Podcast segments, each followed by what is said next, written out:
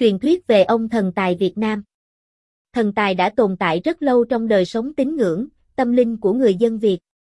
Ngài được coi là một thần thổ và có tác dụng che chở bảo vệ làng xóm, giúp người dân khỏe mạnh, mang lại phát tài phát lộc.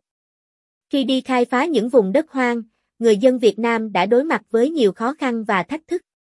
Tuy nhiên, cũng chính từ những trải nghiệm đó, họ đã hình thành ý niệm về các vị thần linh luôn theo sát bảo vệ. Những vị thần này được coi là chỗ dựa tinh thần vững chắc trên con đường mưu sinh lập nghiệp của người dân.